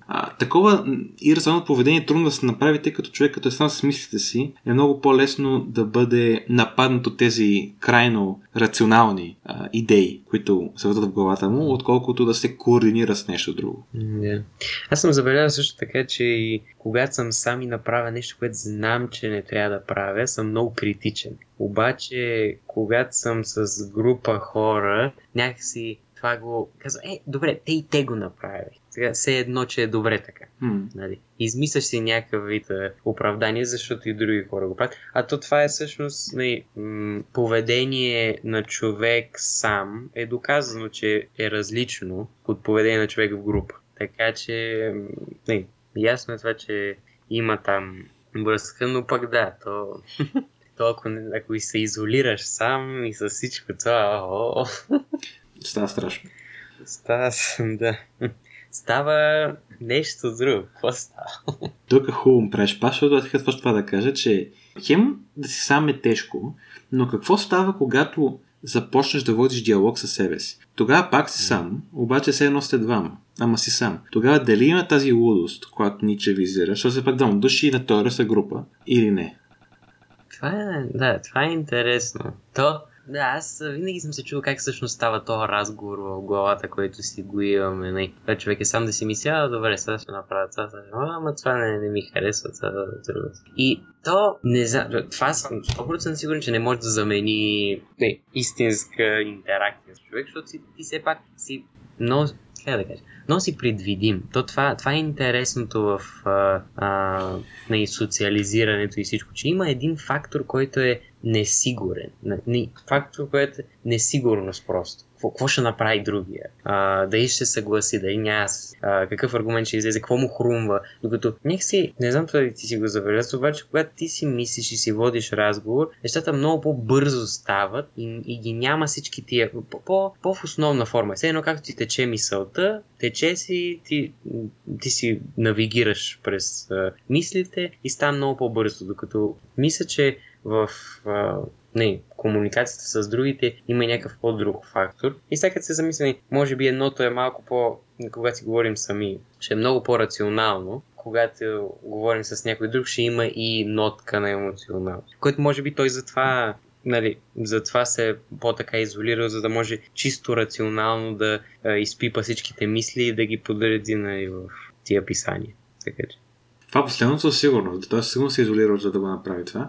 Аз не казвам, че можем да заменим диалога и комуникация с хора чрез личен диалог, чрез вътрешен монолог, диалог, но идеята им беше дали наистина, както той казва, лудостта, която се среща, когато двама души комуникират или повече, може да се срещне, когато има диалог между нас и нас. И си мисли това, което това казват, да дълба там с това, че ние си вълни един диалог с предвидими и така нататък, това е напълно вярно. Според мен е трудно човек да изненада себе си, освен ако човек се познава много добре, което може да е контраинтуитивно, но ако се замислим, за да бъдем изненадани, ние трябва да имаме една норма и нещо извън нормата да се случи. Та норма за мен трябва да бъде лично познание. И с това аз казвам, че може да има доста емоции в разговора с себе си, защото представи си примерно как човек е адски рационален или поне адски добре се познава въз основа на рационални действия и се провокира емоционално. Как? Като си пусне сериал, като си пусне музика, като ви една картина, като ще книга. Там е ситуация, където, така да се каже, рационалната част се интересува да види как емоционалната част ще реагира на този провокатор. Примерно, мен ми е много интересно как ще реагирам на една нова песен. Нова, която съм чувам предвид. И тогава има една ситуация, в която едно моето рационално аз си говори с моето емоционално аз, като тази песен как се стори и тя ми се стори хубава или лоша по едиква си причина. Има един вътрешен диалог и има изненади, като аз наистина не мога да предвида как ще ми се сторят някои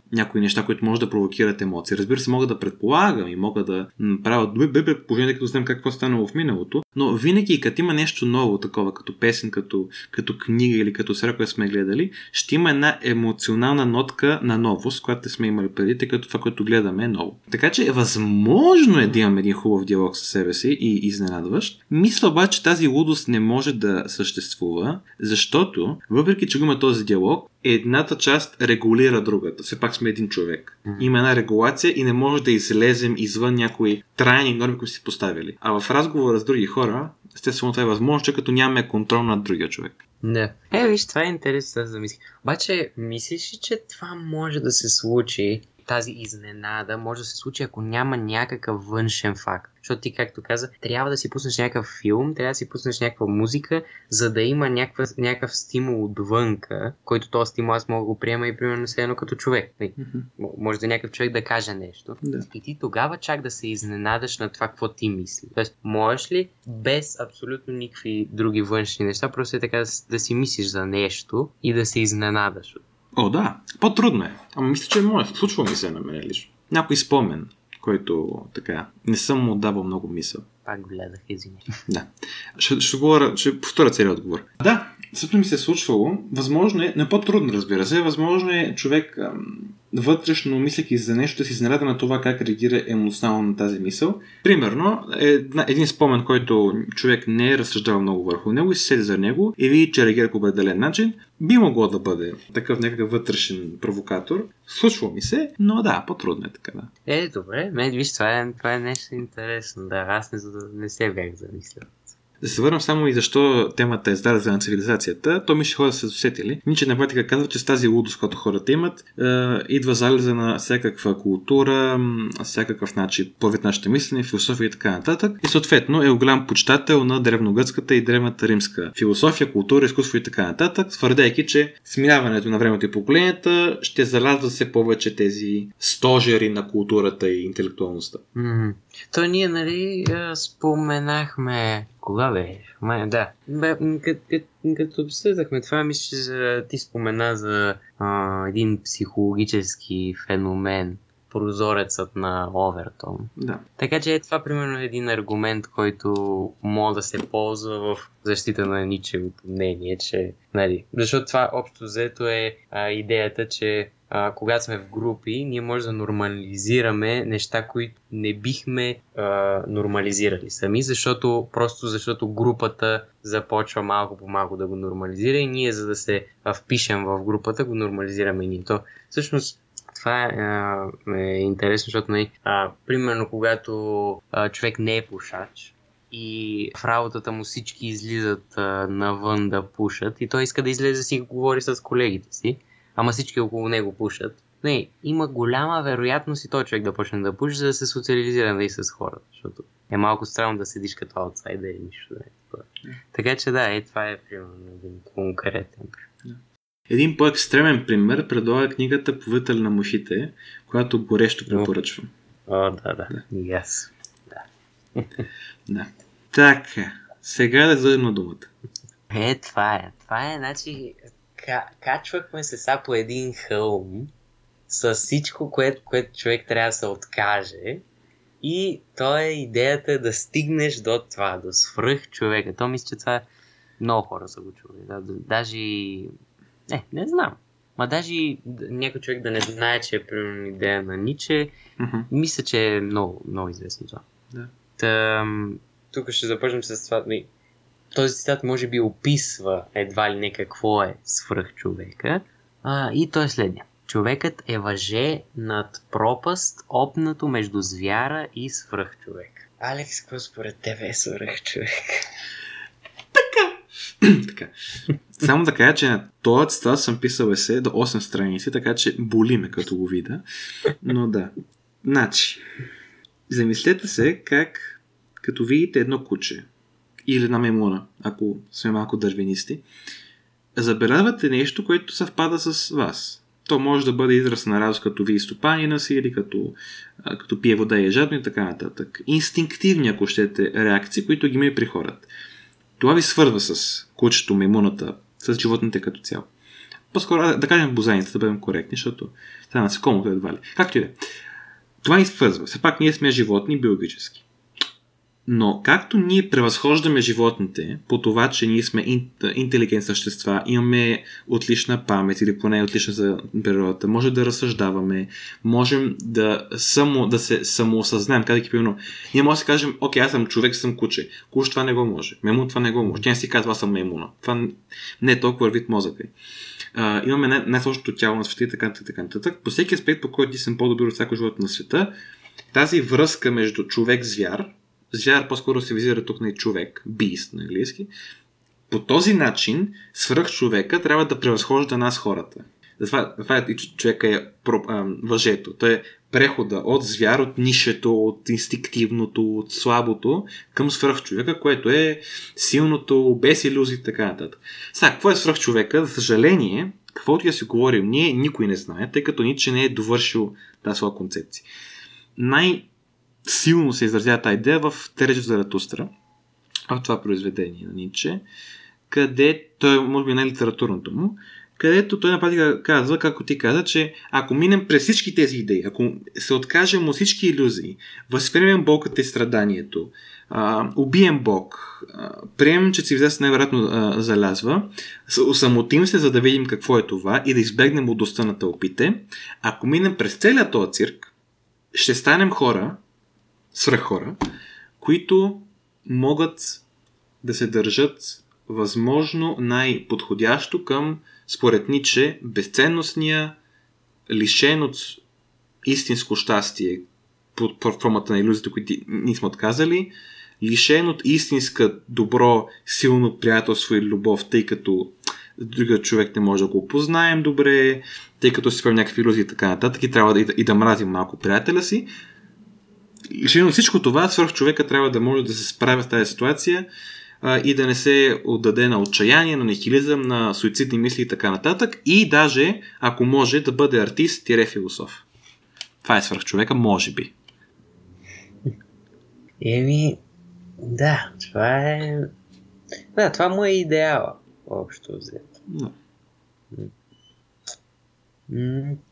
Това е просто, да.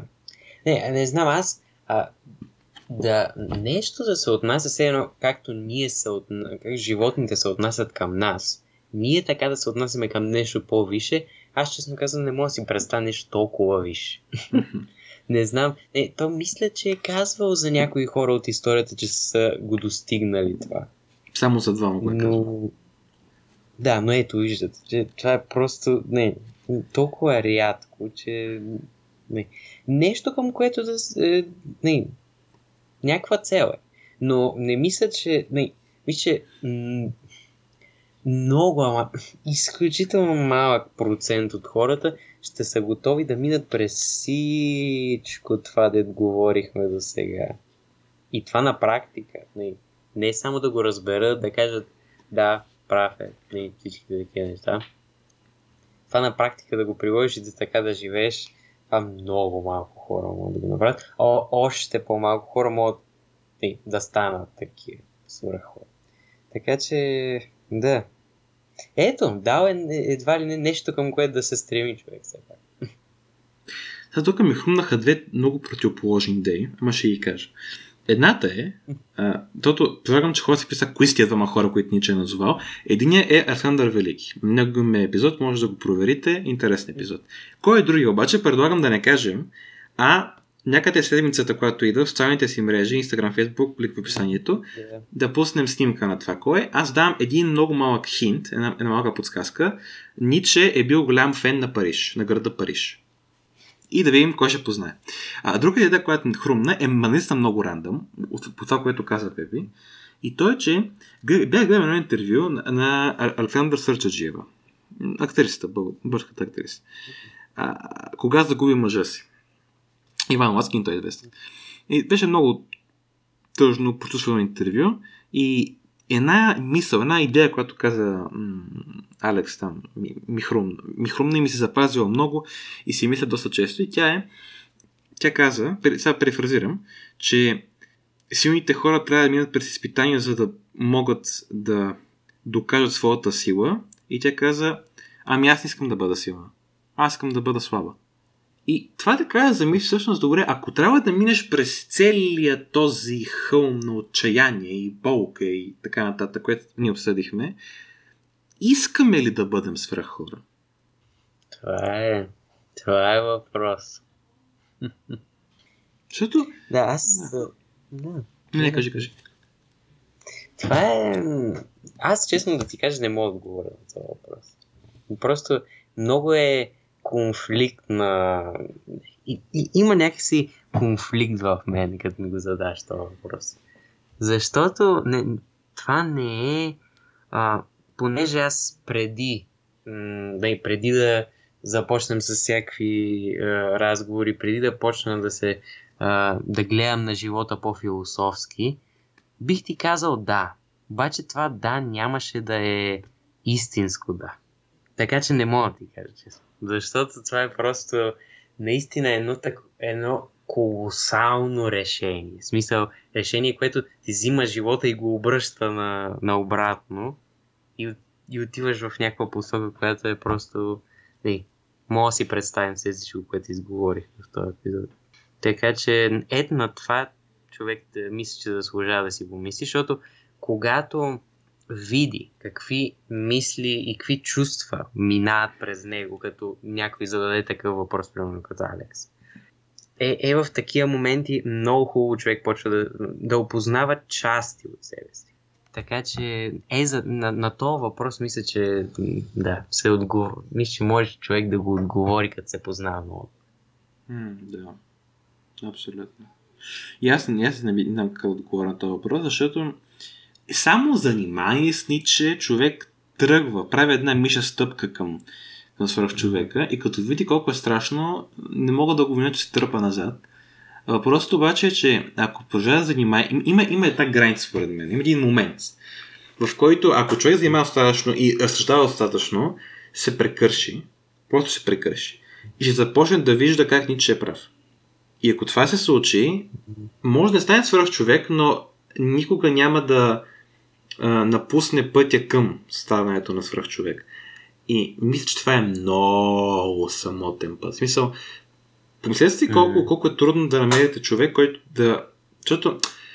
Не, да, като поемете по този път, неизбежно, като мине тази граница, вече сте в този път до края на живота си, просто защото не може да спрете да мисля, ако е така, защото ако е бред, че е прав, е болезнен, остава с вас.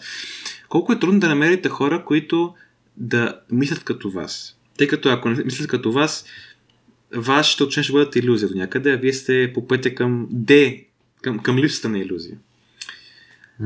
Това е много самотен път.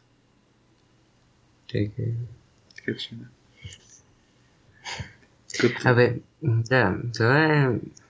Да, не искам да завършим на това. Трябва да има и нещо. Трябва да има и нещо позитивно, въпреки че виждаме, че сложно е, ама да, трябва. Накрая трябва да поговорим малко и за любовта, защото няма как. И това е интересно, защото видяхте философията на къде отива на Ниче. И е интересно, много е интересно какво е казал за любовта. Ето примерно един цитат, защото тук е изваден най-много. Не липсата на любов, а липсата на приятелство създава нещастни бракове. Което всъщност е нещо, което ние с тебе казахме още в началото. Да. Още в много началото. Не си спомняш, имаше един епизод. Така. Имаше един епизод за гаджетата. Не искам... Добре, така. Но идеята е, че там... няма ли да му кажеш да го гледат? Гледайте си го на ваша отговорност.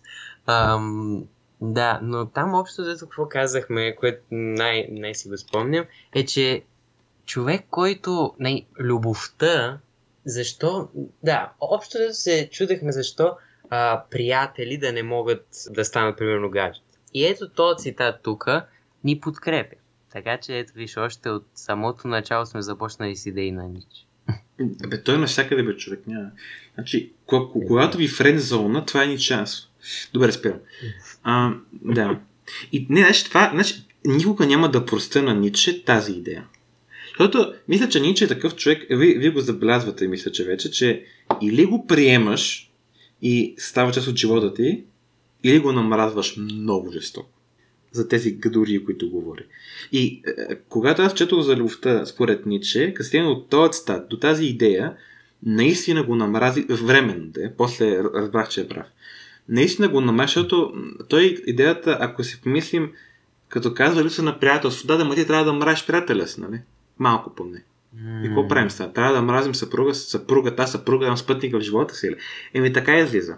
Така излиза и на практика Ниче взема този, може би най-нежен, най-хубав, най-прекрасен идеал, който може да направят хората, който е любовта, преодоляването на трудности заедно, по малко по-американски сценарии на филмите, постигането на този идеален съюз между двамата души. Наистина перфектният идеал. Хората мисля, че също това трябва да търсят, защото в един интернет случай любовникът няма бъде само, как да кажа, телесното привличане и обекта на телесен интерес, ще бъде и спътникът ти, ще бъде най-близкият ти човек, ще бъде винаги там. Какво по-красиво от това? Ниче ти казва, това са пълни глупости, тъй като първо трябва леко да го мразиш този човек, трябва леко да го мразиш. Второ, както ще видим след малко, любовта на практика не е грижа или каквото и да е емоция към самия човек, ами към самото обичане. Тоест, ти казва, че това е просто едно егоистично действие, тъй като искаш да имаш такъв човек, тъй като искаш някой да се грижи за теб и някой да бъде обект на твоето обичане. А ти всъщност се кефиш на това обичане, а не на човека. Е, ба си гадняре този човек, се извиняйте. Ама е прав. Ох, да, има, значи... Ей, даже и любовта. Всичко съсипа този човек. Да.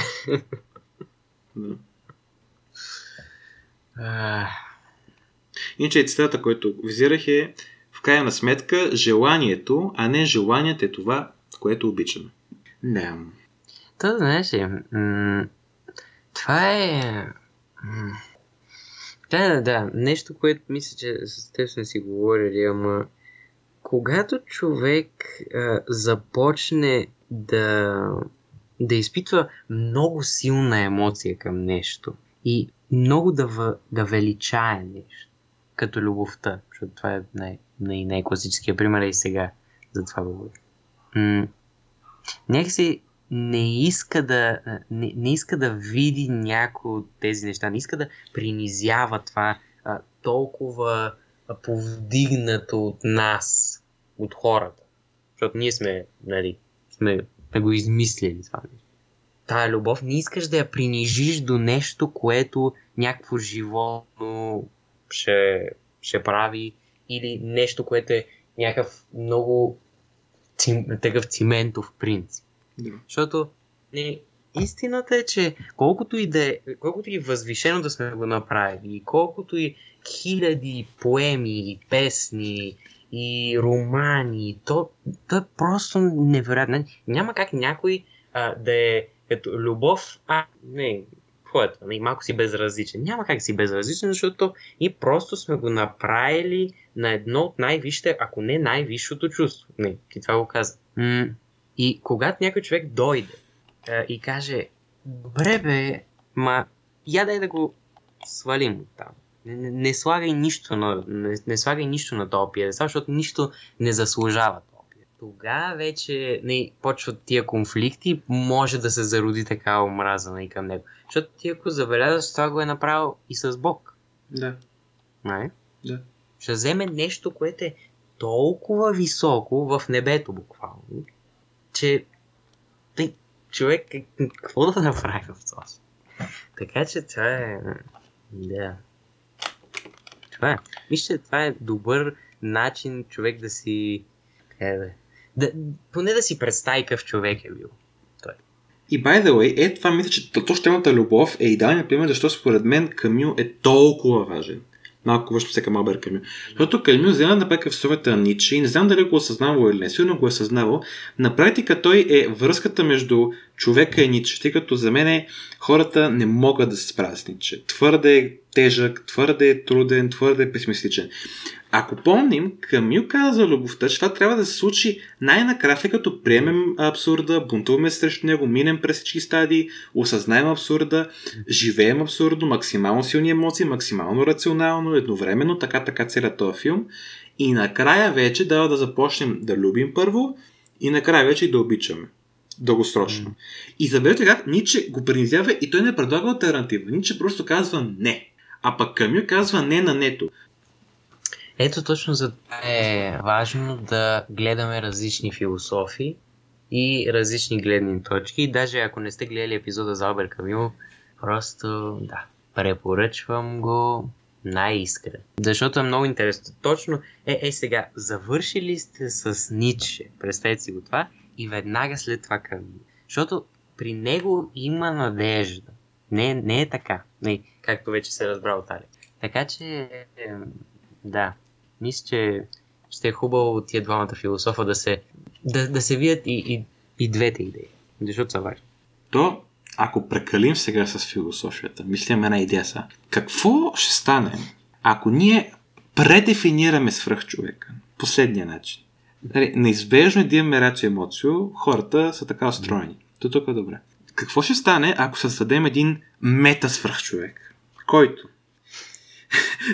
който рационално се държи, когато се държи рационално, се държи като свърхчовека на Ниче. Тогава няма илюзии, разсъждава, крайен реалист е, когато се налага е песимист и не се оставя да бъде шикалкавен от чужди мнения, лудостта на другите хора, така нататък. Но когато ще бъдем емоционални, да бъдем бунтарите като Албер Камю и сме готови да се разтърсим на макс. Защото си мисля, че освен ако човек не иска да постигне нещо невероятно в някакъв крайно рационален аспект, което пак би било противоположно, нищо от нищо ще ви каже, това не е ценност. Така че, да, освен в тези случаи все пак, мисля, че няма смисъл, не, тази дума е лош избор, няма нужда да бъдем толкова крайно рационални, колкото е Ницше, тъй като, щом няма какво да правим, така или иначе, нека изследваме каква е тази лудост, която той нарича и която Камю всъщност казва, че е бунт. Така че няма комбиниране всъщност емоцията на Камю и разството на Ницше. Да, това е да комбинираш крайност. Аз мисля, че това се случва общо взето. Защото едното е на максимално да живееш и емоционално, и рационално, а другото е такова рационално, което до сега не сме виждали. Да. Нали? Така че едното е в много избутано в един аспект на нас, другото е много избутано в спектъра на нас. Ето това, ако някой човек успее да го комбинира, това е просто. Това е. Да. Ух, това е това. Това е цел. Това е някаква цел. Да. Ама не е цел. Не е някаква. Да. Мисля, някъде имаше един филм, ама заклевам, значи да ме убиете не може, така се казваше, кой беше актьора. Имаше една сцена, която много ми хареса. Човека е компютърен инженер и кодира софтуер. Ама някакъв много сложен, във филма от голямо значение за цялата нация, важен, така нататък. И е много трудно. И гледаш той как се бъхти, без израз. Просто му се поти от всякъде на компютъра и се бори, се опитва да намери кой е, така нататък. Но вече се измаря и осъзнава, че няма да е продуктивен, ако продължи. Се връща вкъщи. В момента, който се върне вкъщи, въпреки че главата му е гръмнала, толкова време не е показва емоции и в този мул, така да се каже, се връща и се едно штраква лампа, штраква щепсел в него и връща се вкъщи, вижда кучето, радва му се като пълен лигло, идва жена му, прави там своите простоти, смисъл как си коте, куче и така нататък, да си говорят галевно, и после сега с жена си гледат някаква комедия. Кога си ляга обаче, мозъка му отново се връща към кода и докато спи сеща как да подобри кода. И съм като, той човек как от крайно райто отиде на крайно емоция толкова бързо и се върна после. Това е. Добре, това е интересно. Значи тая идея я има. Трудно е, ама то ако не беше трудно, нямаше да е интересно. А така. Виж, че така мога се охопи. Този епизод колко дълъг стана. Ако някой до сега е слушал, просто радвам се. Много, да. Ако някой ни е чул така наведнъж, седнал е и отделил от твоя живот 2 часа да ни слуша така нацяло, първо, извиняваме се. Второ, благодарим адски много. Да. Това е супер епизод. Това е епизод за главно е. Добре, мисля, че на всички заинтересовани лица ни е писнало вече, така че предлагам да затваряме. Благодарим аз много, който ни слуша още един път. За нас беше огромно удоволствие и търсенето на информация, и обсъждането преди епизода, и самия епизод, и обработката. Всичко беше чудесно. Надяваме се на вас да ви е харесал. Продължаваме следващия сезон с една фигура, която се надявам да ни депресира по-малко, ако може. До тогава спекавате добре, да не се депресира твърде много. Ниче не е причина да спрем да се усмихваме. И от мене, чао-чао! Чао-чао!